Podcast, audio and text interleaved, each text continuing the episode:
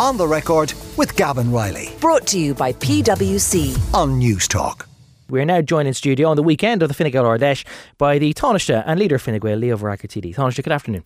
Good afternoon. Uh, thanks very much for coming in. Um, plenty to talk about, but I want to start with the story that's on the front page today of the Sunday Independent, suggesting that in the midst of a housing crisis that we all recognise and that we all agree needs to be addressed very acutely, um, the news that about half a billion euro the government had expected to spend on capital spending in housing by the end of September hasn't yet been spent. Why is that? Well, it hasn't yet been spent, and of course, the year is not yet over. Um, part of the reason is that we have the biggest budget for housing ever in the history of the state, uh, four billion euros a year, uh, committed this year uh, to housing. So there's no lack of financial commitment from the government to resolving the housing crisis. There's no lack of political will. Um, there's no lack of compassion or care. Um, but there are real constraints, uh, real constraints that would be there no matter who's in government. Um, availability of labour, uh, the cost of materials uh, and availability of materials like steel and concrete and timber, um, and lots of other constraints. Um, but what I will say to you is, uh, while there is an underspend at the moment that looks very large, I do think that by the end of the year, um, if there's an underspend at all, that underspend will be much less. So, uh, Darragh O'Brien and the government are working really hard uh, to make sure that we spend that money in a way that uh, helps to uh, alleviate the housing crisis. And that might involve, Yeah. for example, uh, purchasing some more land. So, we've more public land to build housing on. Uh, it might, for example, mean helping local authorities uh, to pay down some of their debts on their existing housing developments, giving them the financial fi- firepower to build more. So, whatever the underspend is now, um, it's a feature of the fact that we're committing so much money to housing.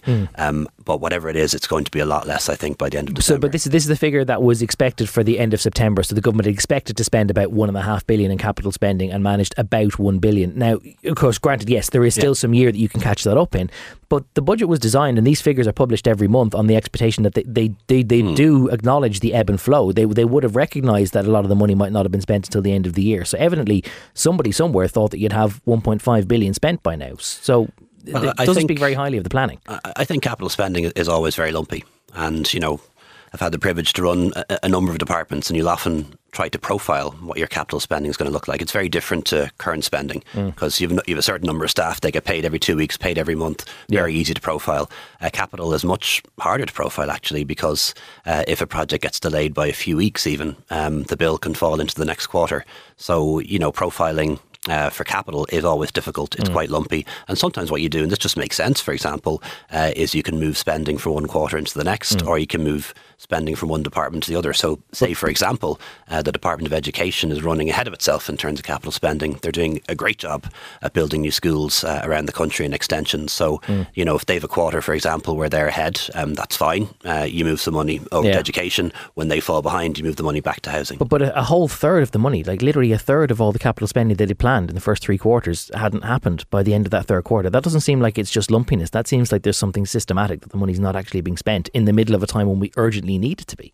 Well, I think there's a real difficulty at the moment um, with construction. Um, the cost of construction has risen, and it's not just the cost of it, it's the availability of materials. And uh, some of that is linked to what's going on in Ukraine and uh, the war in Europe, is that uh, commodities um, and supply chains have been affected. Uh, And it's, you know, ask anyone who's in the business. Um, uh, even if you want to get an awning for your back garden, you could be put on a waiting list to get steel. You know, that's the situation that Well, we're in. I mean, the waiting list and supply chain issues are one thing, but the fact that everything is now dearer would suggest that actually you should be getting through the capital budget more quickly.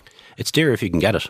Uh, and one of the real problems that we do have with construction is uh, the availability of materials. Um, but having said all that, you know, let's you know let's let's let's put this in context. We will meet our overall housing target this year. Uh, you know, the target was to build uh, more than twenty four thousand new homes in Ireland this year.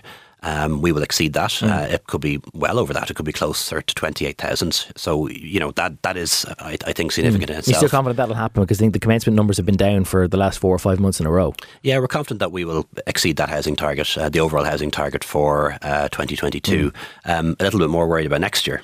Um, because of what we're seeing in terms of um, uh, a construction slowdown, and that's why we have to redouble our efforts um, and intervene uh, in any way we can to make sure that we exceed thirty thousand next year. Yeah. Because, you know, in my view, we need to be building well in excess uh, of that uh, if we're going to turn the corner on housing. Uh, well, it, it, of course, is housing that a lot of younger people, particularly, might be concerned about, although it does affect every age group. And there's uh, a Red C poll today in the Business Post which suggests that 68% of those aged under 25 and 37% of those between 25 and 35 are considering emigrating because they reckon that they'd have a better standard of living or more affordable housing elsewhere. Now, at a time when we have, you know, as you said yourself last night, uh, rising incomes and lower income taxes, and we're at a time of full employment, the idea that some young people still don't believe that this is a place that they can actually make a life. Yeah, That's, pretty damning and on, that's- on 11 years of Fine Gael government. Well, that's a real worry. Uh, well, actually, 11 years ago when Fine Gael came into government, young people were leaving, uh, leaving in droves. And Uh, there was a surplus of housing then. We'd mass unemployment, um, and while there may have been a surplus of housing, nobody could afford to buy a house because they were unemployed, and young people left in their droves, and we'd we'd, we'd net emigration. Um, now we've net inward migration. More people come to Ireland every year, and more Irish citizens return to Ireland every year than leave. So that's the difference. If you want to know Well, what the those, well, difference those, is. are, those are the last official figures because we still don't know exactly Yeah. what the figures are uh, as of uh, up until the last 12 months. But nonetheless, okay, let, us well, well, I, I think we should base our opinions on official Okay, figures, not on not, not, not on stories. Based, well, based on opinion polls, which suggest that a lot of people, even if they don't do it, are still considering yeah, no, leaving. no, no, let me answer that. And, and that is a concern that I have. Um, and it does worry me. And I specifically addressed it in my speech actually last night, um, talking to young people who Hmm. um, ask, is there light at the end of the tunnel? Will they ever be able to own a home?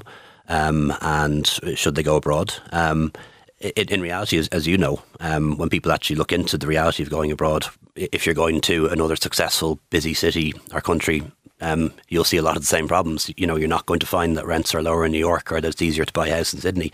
Might be the case if you go to a very rural area or, um, you know, a third or fourth tier city, but that, that, that can be true in, true in Ireland too. So, you know, sometimes the grass looks greener. Um, it's not the case that more uh, Irish people are leaving Ireland than are Mm. coming home. Actually, more Irish citizens are coming home. So, you know, the grass can look greener. And considering immigration is not the same as actually doing it, well, and then many do come back. Is that then almost not more worrying that if the grass isn't greener anywhere else and it wouldn't necessarily be any easier or any more affordable to live in another part of the world, that they still don't feel like Ireland is a place that they can get by? that's that's and that's a big worry, uh, and that's something I spoke in my, uh, uh, spoke specifically about in, in my speech last night, uh, and I said there is light at the end of the tunnel, um, because in the last year, um, over sixteen thousand people, um, that includes couples, so it's way more than sixteen thousand people when you include uh, the fact that many are couples um, bought their first home. Uh, that's the highest in 15 years. Now, that's not that's not a small turnaround. Uh, so you, you know we are now seeing uh, a very significant increase in first-time buyers being able to buy uh, their their first home. If you look at the numbers again, Yeah. about 50,000 houses change hands every year. A third were bought by first-time buyers last year. So um, I actually think that there is light at the end of the tunnel, and we are turning the corner, at least in terms of first-time buyers being able to buy their own home. Are you convinced, And look at what we're doing in terms of help to buy, for example. The amount of people who've benefited from that is huge. Are you convinced, though, that increasing the supply of housing will actually make housing more affordable? Because it's one thing to deliver much more homes that are then on the market, but it's not a huge help if they're still as expensive as they currently are, and that's out of reach for a lot of people. I- don't think increasing the supply of housing on its own uh, makes housing more affordable. Um, but I think it would be very hard to make housing more affordable if you didn't have increased supply. So it's one of the factors that's required. Uh, So another what are you factor, doing to make housing cheaper then? well, another factor, as you know, which is not under our control, is, is interest rates. But generally, as interest rates rise, house prices tend to moderate. Um, affordability, in many ways, um, for somebody is less about the price of the house and more about the cost of the mortgage. You know, because that's what you actually have to pay every Mm. Yeah. month. It's not the, the Which capital now going to be price. getting higher. Yeah. Um, uh, but you know the kind of things that we can do to help. Obviously, help to buy. Um, that's been a huge success. Don't know why the opposition parties want to get rid of it. Um, you know, I'd say to any first-time buyer, um, this government's going to be around for another, another two years, and the help to buy is going to be around for another two years. Try to buy, um, you know, because at least you can be sure under us that help to buy will exist. Then there's the other schemes that we brought in, for example, uh, you know, the shared the shared ownership schemes, the shared equity schemes, um, which have been very successful in, in the past. There's huge interest in in, in, in first home. Um, and that helps people, you know, to bridge the gap. So, say for example, you can get a mortgage for let's say two sixty, but you want to buy for three twenty, Yeah. and we'll bridge the gap, uh, and you can pay that back at a later date. Those are very good schemes. There are also the grants that we've put in place for dereliction, um, between thirty and fifty thousand euros. Uh, if you take on uh, an old property, Yeah. um, perhaps in a rural area, town and village around the country, breathe life back into it. Uh, so they're the kind of things that we're doing to try and make, trying, trying, trying to make home ownership a reality for more Mm. people. And you know, I'm somebody who believes in home ownership. I don't think it's a preoccupation. I think it's a social good. It's not just about having a um, a home that you own. Um, It's also about um, um, not having to pay rent when you retire, for example. Yeah. Um, I know some people believe in the Vienna model, the rent for life model. I, I don't. It's also about having an asset that you can pass on to your Yeah, kids or well, borrow against if you need to. We, we could ask more about the social consequences of having to pay rent into retirement in another time, but there's, there's a few other things in the speech that I want to get to as well. But just b- before I do that, um, this time last week we had Patrick Costello here, the, the Green Party TD, about his Supreme Court victory over CETA. Um, you were highly critical of the case that he brought at the time. I think you described it at a Fine Gael PP as worse than voting against his own government. You remarked that you expected him to have to pay the bills for his own case if he were defeated. Um, it all he seemed to well obviously he's pretty delighted now that he had the victory and I think the costs have been awarded against him in the last couple of days as well. Have you been in touch with him since about the, the outcome of his case? I have, yeah. I was in touch with him. I think it was on Monday, just to just to congratulate him on the outcome of the case, which um, which was not the one we expected uh, as a government, um, and acknowledge the fact that he had uh, pursued some uh, important points of law, and on one point of law, uh, he, the courts found in his favour. So, yeah, just uh, accepted the fact that. Um, um, while I certainly and still don't like the idea of government TDs taking cases against the government, that there was an important law here, important point of law here to be considered, and, and was right that it was considered. Uh, speaking of other matters to do with the courts, um, in your speech last night, you discussed the idea of higher sentences for gangland crime. You talked about someone who commits conspiracy to murder. Suddenly, uh, currently, they're uh, liable for ten years imprisonment, and you talked about increasing that to life. Um, do you think that works? Do you think someone who isn't already put off by the prospect of ten years in jail will actually be intimidated by life? Or that just seems like it's it's signalling uh, a zero tolerance policy, but that it won't materially change anything. I think it means they'll be banged up for longer. Do you think that they're scared of being banged up at all? Um, I suspect part of the reason why they they thrive right now is that they don't fear it. that I don't know. Like, I do think sentencing has a certain deterrent effect, but I don't think it's a huge deterrent effect. The, the main reason as to why we would double sentences is so that they're banged up for longer. And if they're put away, if they're behind bars, they can't continue to commit indirect crime. So, So, so it's one- not so much to intimidate them in the first place, so much as to keep them off the streets for longer than if they were liable, if they were minded to continue criminal life. Yeah, that, that, that, that's correct. So, for example, um, we want to increase the maximum sentence for assault causing harm from five years to 10 years. If somebody is banged up for an extra five years, who are they going to assault? Maybe they can assault people in prison, but they can't assault you or me or people in our communities. And another sentence we want to double is uh, for people who direct uh, murders, uh, because a lot of these gangland criminals don't get their own hands dirty anymore. Um, they get other people down the food chain to do the crime for them. Uh, and we think that uh, directing the crime um, sh- is as serious, quite frankly, Okay. as um, y- you know the actual agent who carries it out for them. Um, you d- devoted a lot of your time in your speech last night to discussing the idea of zero tolerance and increasing a lot of those sentences. Is that a, a hint that you'd like to hang on to the justice brief in four weeks' time? I should say we, we didn't use the term zero tolerance. Not that I've any difficulty Okay, with, yeah. with with that term, but it's, it's not a term that we're using. Um, uh, if we were to use a- term at all, I think it would be um, taking a, a, a, a, chapter out of Tony Blair's book, and in, in the sense of being tough on crime and tough on the causes of crime, and that's that's where we want to be. Um, Where we want to be as a party. But then, that, that being your stance, then would you like to hang on to the brief in four weeks' time? No discussions happened. Uh, No, I'm on not asking. as If, yet. I'm not asking if there's been discussions, but it just you're the party of law and order, and you spent a lot of a televised speech talking about your approach to crime. It, it's a good illustration that you'd like to keep the brief pending those negotiations. I'm, I'm going to dodge that question, Gavan, for obvious reasons. It wouldn't be appropriate for me to discuss that here, having having not discussed it yet with um, with Micheál. or How, how would it be inappropriate for you to tell me what your personal desire is or what the party's preference for the briefs would be? Um, because I, I think uh, in a coalition government, um, these things are best discussed among ourselves before we discuss them across the airwaves. And from time to time, as somebody who likes to answer a straight question with a straight answer, I've answered that question, and uh, it's irked, irked my colleagues, and I'm not going to make that mistake again. Much like the idea that you broached a week or two ago about having a pre-election voting pact with your current coalition partners, which they didn't see too. Well, I on. think I think th- I think that's different. And uh, um, by the way, um, that was accurately reported um, by Philip Ryan as as opening the door to it. I didn't actually go as far as calling for it, but that's a detail. Um, a lot of people in your speech last night, they probably thought they'd never see a day when a Fine Gael leader was uh, giving a speech at an and praising a, a Fianna Fáil Taoiseach. I think the last time he gave a speech, I know there's a thing between national conferences and Ard Fheis now, but I think at your last Ard Fheis speech, 2018, I think you had five pops at uh, Fianna Fáil at the time. Uh, What's changed in the meantime? Or what have you learned from having to work alongside them for two years? Well, I suppose fundamentally what's changed is that we're in, in government together. Um, it uh, came about in very strange circumstances um, in the middle of a pandemic when we had to form a government and uh, other parties, despite the fact they thought they won the election, even though they didn't, uh, were unable to form a government. And um, we uh, had to come together and do the right thing by the country and form a coalition with um, with Fianna Fáil and the Greens, and we did. Uh, Is that to say you wouldn't have done well. it in other circumstances? That it still wouldn't have been your preference, or you'd prefer not to have to done it? I th- well, the only option at the time was to have another election.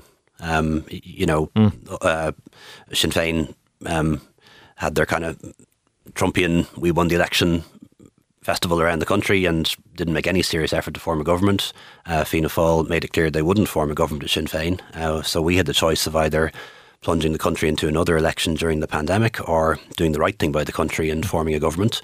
Uh, and we did. Uh, and I think it's worked well. And, you know, one thing I know, you, you know, um, people will criticise the fact that you're 12 years in government, but I do know how to make a government work. Uh, we had a government with Labour that lasted. Uh, we had a government with in- independents that people thought would fall apart in months. It lasted four years.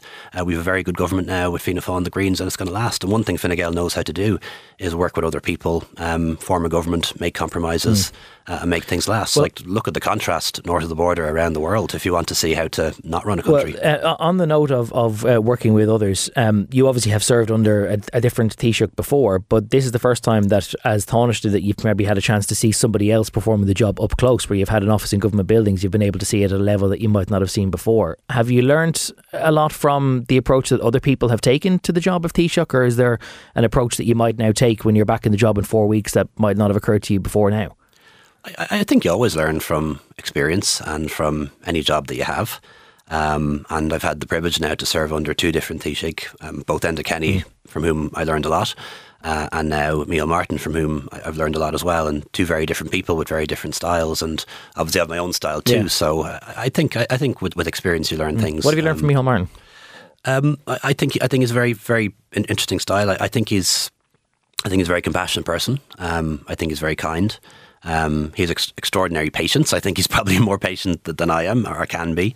Um, he does have a, a different style in the sense that he's very much uh, likes to have um, you know the meeting with everyone in the room, uh, whereas my style would have been perhaps uh, you know a smaller group, um, maybe more of a sofa style government than the forty people in the room style of government. But I, I can see why sometimes when he does that, it actually makes a lot of sense. You know, particularly when it comes to um, a coalition government with three parties. Um, and he's definitely reinvigorated the whole cabinet subcommittee process. And I know this is probably ter- yeah, terribly yeah. boring stuff for your, your listeners at home, but um, Because well, people say there's, there's different styles of Taoiseach. There's those who Yeah. are chairman and those who are CEO. It, it sort of sounds like you're describing yourself as slightly more of a CEO and he's more of a chairman.